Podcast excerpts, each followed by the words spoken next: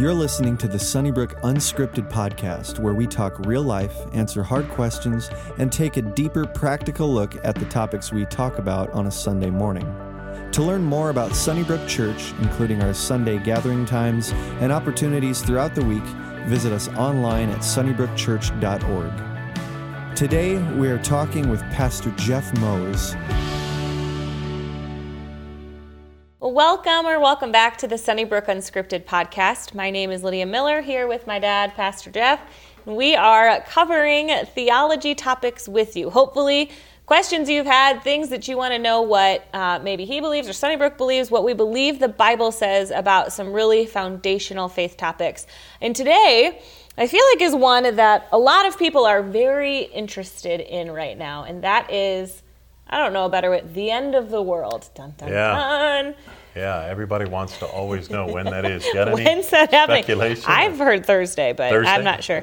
Uh, but we are going to talk about this. This feels like something, especially when um, COVID first happened and the world like first shut down. It felt like people started asking the question: Is this the beginning of the end? Yeah, very much so. Although I would say this, uh, having lived just a little bit longer than you, uh, since I am your dad, uh, every generation has felt that way. Yeah. Whenever there is a crisis, people begin to ask that question. I'm Mm-hmm. sure those in World War One asked that question. I'm sure World War II they asked that question. Uh, 9/11 we asked that question. COVID we're asking Mm-hmm. Yeah. that question. Now maybe even with a war in Russia and Yeah. Mm-hmm. Ukraine we're asking the same question. Whenever crises come, people begin to then ask those sorts of questions. Maybe those are things God gives us to kind of spur Hmm. us to think about the fact that we're not eternal. And us millennials are a little softer than your generation. Yes, so you we're are just a little bit more nervous softer. about it. Um, Are we doing an, ever doing a podcast on how much softer you guys are? Not yet. Nope, I write the content. Uh, but we really uh, have been, we've talked about this even as a family around the dinner table as of late because it is something that seems to be a little bit more on the forefront. There's all sorts of theories of what's happening and all of that. So let's just backtrack a little bit and just give people some context from a biblical perspective. When we say the end of the world, I mean, really what we're talking about is Jesus' second coming. Can you just kind of explain biblically where that comes from and what people are talking about when they talk about the end of the world? Yeah, there's several places you can look at scripture. Obviously, the book of Ezekiel talks about it. Daniel, especially Daniel chapter 9, talks about it. Jesus actually did what is known as the Olivet Discourse, which is about Matthew 24, 25. Uh, he stood on the kind of the hill of uh, the Mount of Olives and he began to teach because I think this is he recognized he was leaving. Remember, he said to mm-hmm. his disciples, Listen, I'm going, and I, I want you to know I'm going to come again. And I, I literally think they needed to know that. Hey, hey, where are you going? And mm-hmm. how can you possibly leave us? I mean, if you can imagine for a moment walking day in and day out and seeing the presence of Jesus, now all of a sudden he's mm-hmm. gone. So before he leaves, he wants to make sure people recognize not only has he called the world into existence, again, we talked about the Trinity, that he's created the world, but he also not only is the Alpha, but he's the Omega as well. So he's coming again, and when he comes again, he's going to sort of blow the whistle and say, listen, everybody out of the pool, that, that's it. I mean, time is over, and, and the second coming of Christ is really the end of the world, at least as some know it. But mm-hmm. obviously, as believers in Jesus Christ, that's the moment mm-hmm. that you and I are going to see the new heavens and the new mm-hmm. earth, and you and I are going to be spending eternity in the presence of God and all of the joy and all of the uh, excitement that goes along with that in the very presence of God. It'll be very different. Uh, but very exciting. I, I think we get fearful when we think about it, and I'm sure we're going to talk about that.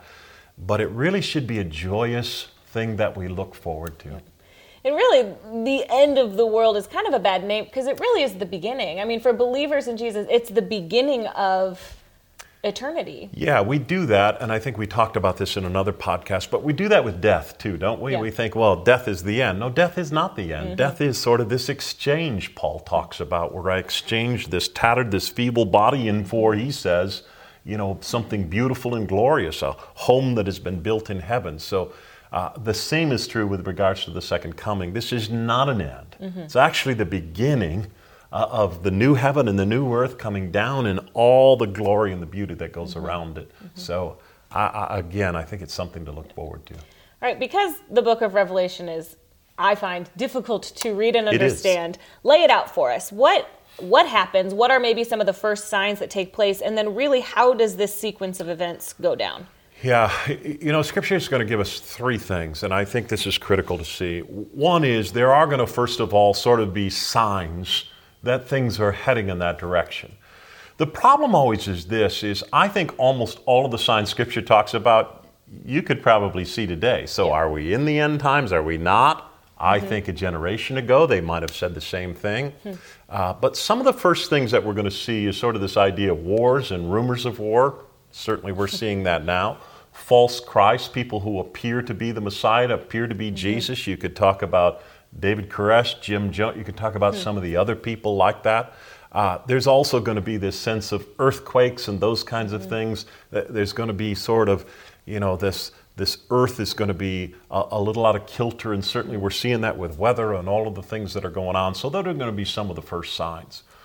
But then he talks about, Scripture does, about this idea that eventually there's going to come signs that are close to the end of time. So, those are going to be the initial signs.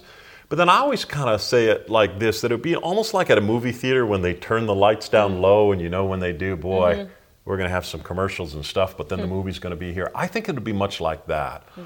where Scripture talks about the fact there will be apostates that show up. There will be a sense in which evil will rise. Second Timothy uh, three talks about this, where you know there will be terrible times in the last day. Men will be lovers of this and that and the other thing, the things of this world, and I, I think there'll be a greater uh, presence of evil in this world.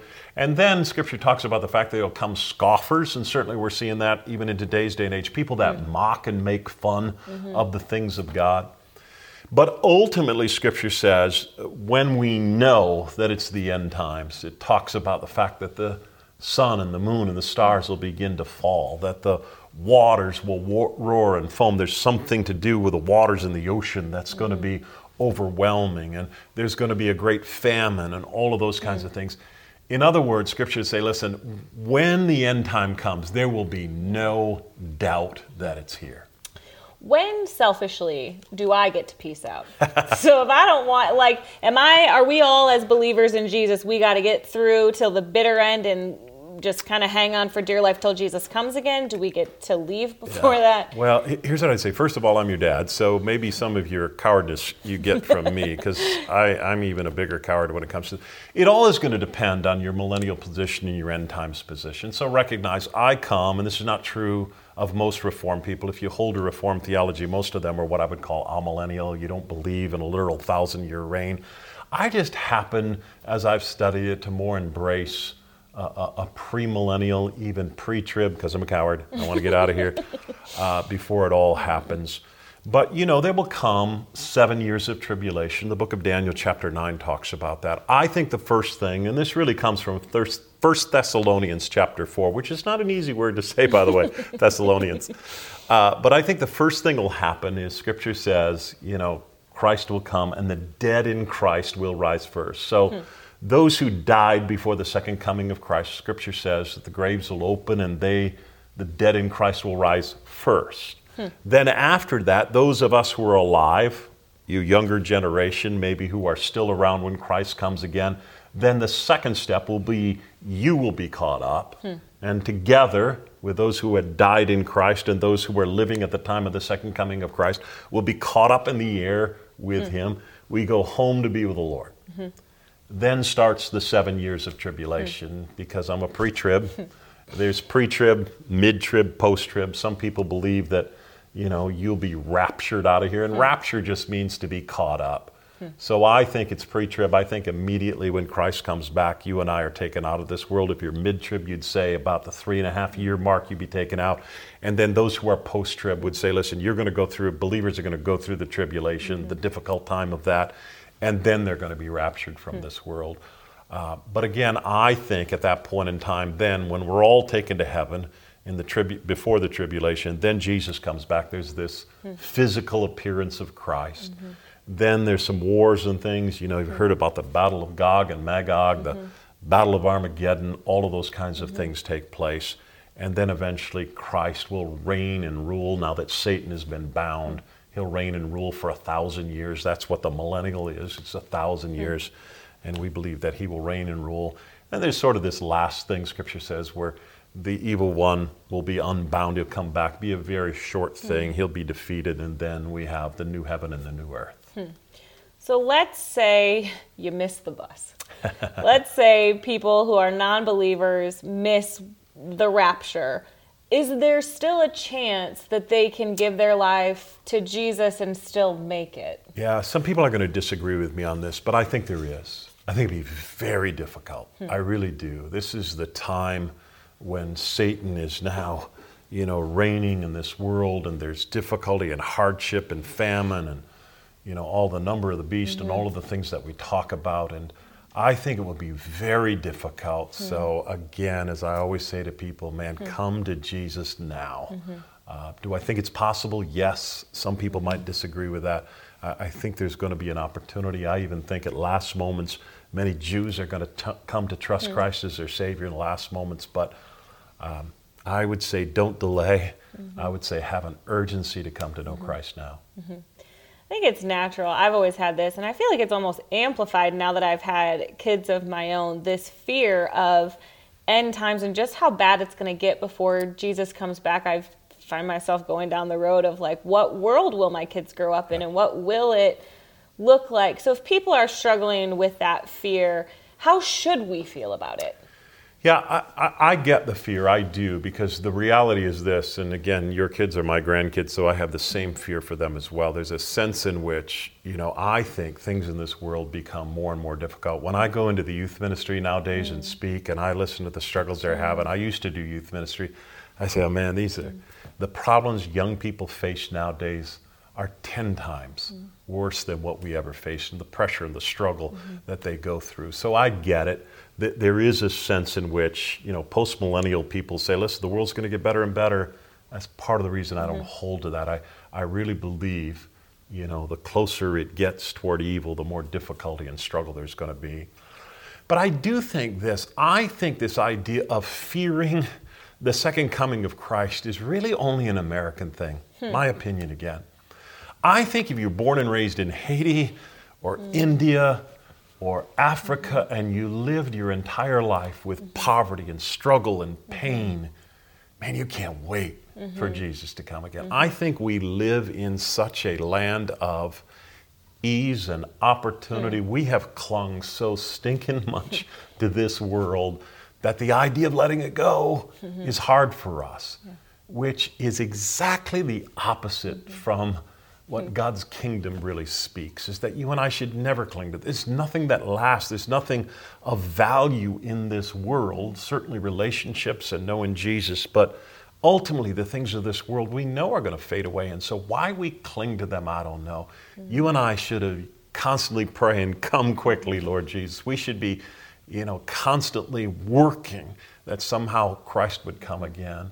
Uh, again, until the gospel is proclaimed to the four corners of the earth, that's when Christ comes again. So, man, we ought to be doing that. Mm-hmm. Do you have any? This is off kind of subject a little bit, but if someone is really interested in this or struggling with, do you have any good, just solid resources where they could get um, good biblical information? Yeah, yeah. I, I would say there's some really good commentaries on the mm. book of Revelation. It's mm. really where I would go. Donald mm-hmm. Grey Barnhouse probably re- wrote the best commentary on it. Mm. It's probably one of the foremost commentaries. I would grab mm-hmm. that. If you're trying to make your way through the book of mm-hmm. Revelation, there's certainly a lot of books out there on the end times. I'd just mm-hmm. be very careful who you mm-hmm. read and who you didn't. Uh, I would check out their theology because everybody wants to put charts and graphs together on the thing. And sometimes I think we do too much of that. People often say, well, well, what are you? I always say I'm a panmillennialist in this respect. It's all going to pan out in the end. And in all honesty, I don't need to worry about it. If I know Christ is my Savior and just move in that direction, uh, to yield your life more and more to Him, then you're ready for the coming of Christ. Yep. All right, you can give your opinion on this. We'll see if you'll be willing to answer. You can also say that you plead the fifth. Do you see the second coming of Jesus in my generation's lifetime? Your generation, I do. I do. I have no idea. I'm not making any prediction here. Uh, in fact, I always say when somebody predicts when the second coming of Christ is, I go, well, that's not it. Yep. Since no man knows the No. day nor the hour, that's not it. Uh, but do I think it'll happen in your lifetime? Um, I, I think it's very possible. That's awesome. Um, well, obviously, this is a massive subject Huge. that we are not going to tackle in a 10 minute podcast. So if you have questions, things that you want to know more about that you want us to dive deeper into in terms of this topic, we would love to. I just have to ask the questions. I'd be more than happy to ask him the questions. Uh, just be sure uh, we've got an email set up podcast at sunnybrookchurch.org. So just email us your questions there and we'll be sure to cover them. If you were encouraged by today's talk, be sure to rate us and hit subscribe on iTunes, Spotify, or wherever you stream your podcasts. To experience other talks, videos, and live gatherings, visit us online at sunnybrookchurch.org or download the Sunnybrook Church app. And again, thanks for listening to the Sunnybrook Community Church podcast.